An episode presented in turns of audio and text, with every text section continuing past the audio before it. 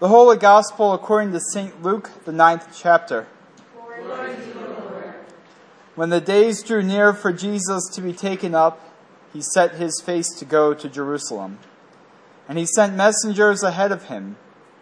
On their way they entered a village of the Samaritans to make ready for him. But they did not receive him, because his face was set towards Jerusalem. When his disciples James and John saw it, they said, "Lord, do you want us to command fire to come down from heaven and consume them?" But he turned and rebuked them. Then they went on to another village. As they were going along the road, someone said to him, "I will follow you wherever you go." And Jesus said to him, "Foxes have holes and birds of the air have nests, but the Son of Man has nowhere to lay his head." To another he said, "Follow me." But he said, "Lord, first let me go and bury my father." But Jesus said to him, "Let the dead bury their own dead. But as for you, go and proclaim the kingdom of God." Another said, "I will follow you, Lord, but let me first say farewell to those at my home." Jesus said to him, "No one who puts a hand to the plow and looks back is fit for the kingdom of God." The Gospel of the Lord. Praise to you, Lord. You may be seated.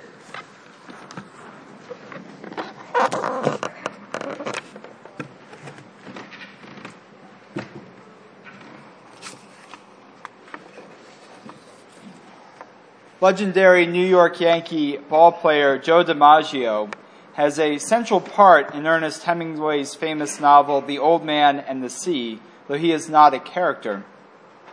The story's protagonist is a Cuban fisherman named Santiago. He's a big fan of the sports legend, and he constantly refers to him as the Great DiMaggio. Well, I just turned 31 this week. I haven't lived an exceedingly long time, certainly not as long as the fictitious Santiago. If God is generous, I'll have many more years to experience baseball. But at long last, 31 years, I finally have a great player to call my own, one that I hopefully can pass along tales of to my son. I am referring, of course, to the Great Machado, as in Manny Machado. Now, I think Manny Machado has the potential to be the best Oriole of my lifetime. Now, granted, that's a low bar considering the desert wasteland this franchise was from the time I was 13 to the time I turned 27. Seriously, how many of you guys over there are actually Orioles fans? You who are under the age of 30, how many of you are Orioles fans? Really? None of you are rooting for the Orioles? Yeah, so you guys don't know. You guys have no idea, like... From the time, you were all in high school, from the time I was in middle school until literally the time I took this call at Salem, the Orioles were hot garbage. I mean, they were terrible. We who stuck with this joke of a franchise wandered through the burning desert of losers for over a decade, craning our necks for a glimpse of anything resembling quality baseball. You have not lived until you've watched Cesar Izturis strike out with the bases loaded over and over again. And along in 2010 came the Great Machado through the baseball draft. It was the smartest thing the Orioles had done since their manager wrote Ripken in the lineup card 2,000 times in a row. Now, the way the baseball draft works is the worst team drafts first. I know some of you, I'm sure, are Pirates fans. I probably shouldn't complain too much. Now, the way the baseball draft works is... the worst team drafts first, the second worst team drafts second, and so on. The Orioles were the third worst team in 2009. Therefore, they drafted third in 2010. So it is by the grace of God and their god-awful pitching rotation that they landed Manny Machado. And while the Orioles of my lifetime have not always been good, the franchise itself does have a proud tradition of winning. So in drafting Machado, the Orioles hope to build a new legacy. And for Machado himself, a man I do not know personally, he has answered the call to play for this team ever since he was drafted. Now, the Great Machado didn't really have options. It was either play for the Orioles or don't play at all. And as I read the call stories in today's text, one in 1 Kings and the other in Luke's Gospel, I think about this. Obviously, Machado's game brings me a lot of joy. But he also didn't have a choice. The draft and other rules mandate that. And in the readings, we learned that Elisha isn't really given much of a choice either. Elijah basically throws his jacket over his head and says, "You're with me." Jesus won't even let his followers say goodbye to their loved ones. Urgency seems to be the word of the day. God's work requires no wasted time. Jesus has come to fulfill his destiny in bringing the kingdom. Now, for all of us, every person in this room, there is a sense of destiny. What it is, we won't often know until it is fulfilled. It took an incredible set of circumstances, most of them very bad circumstances, for Manny Machado to become a Baltimore Oriole. It took even more incredible circumstances for Elisha to become a prophet and for the disciples to follow Jesus. Now, I want you to sit back for a moment and think of the circumstances that led you to Salem. A handful of you have been coming since you were very little. Some of you are visiting, I would say most of you probably are visiting for the first time today. What led you here? And more importantly, for you long-time Salem folk, or you Salem folk who have only been here for a few months, why do you stay? What is your role here in this congregation?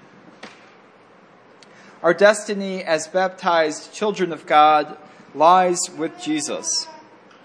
And realizing that destiny is a lifelong journey that begins at the font. And it started for Ryan today. I really admire Katie and Drew, Ryan's parents, for taking this so seriously. I'm very blessed to be friends with both of them. And I made an offhanded comment, it was like a few months ago, about I'm willing to baptize Ryan if you want me to. And here we are today.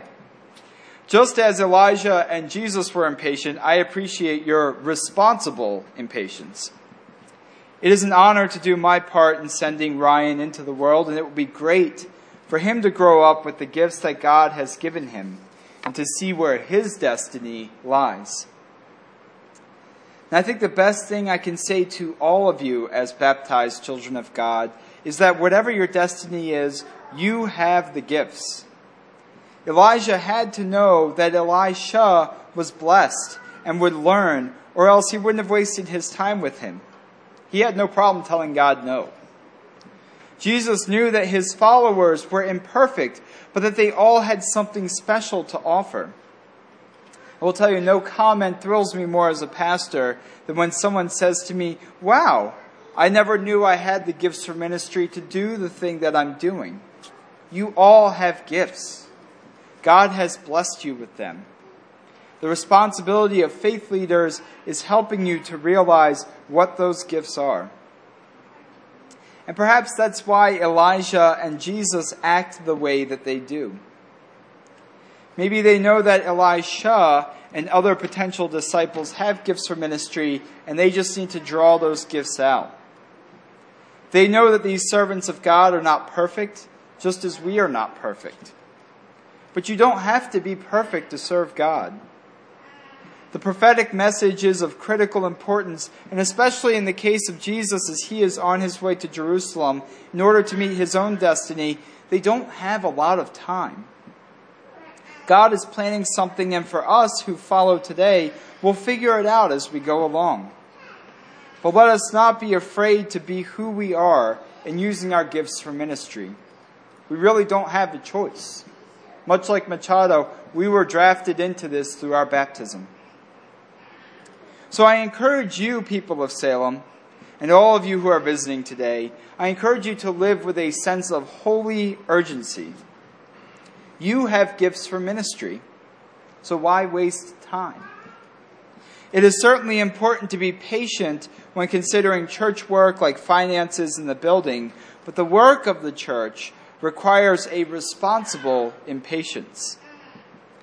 It took a lot for Manny Machado to become an Oriole, but since he has never looked back in his quest to become a great ball player. And likewise for you, it took a lot for all of you to get here, an incredible amount of special circumstances. But you're here, and that's good. And now as you go from here, live your life with a sense of urgency for God. Do not look back on your sins. Look forward to the grace that you have received in our Lord Jesus Christ through your baptism, and live it. Amen.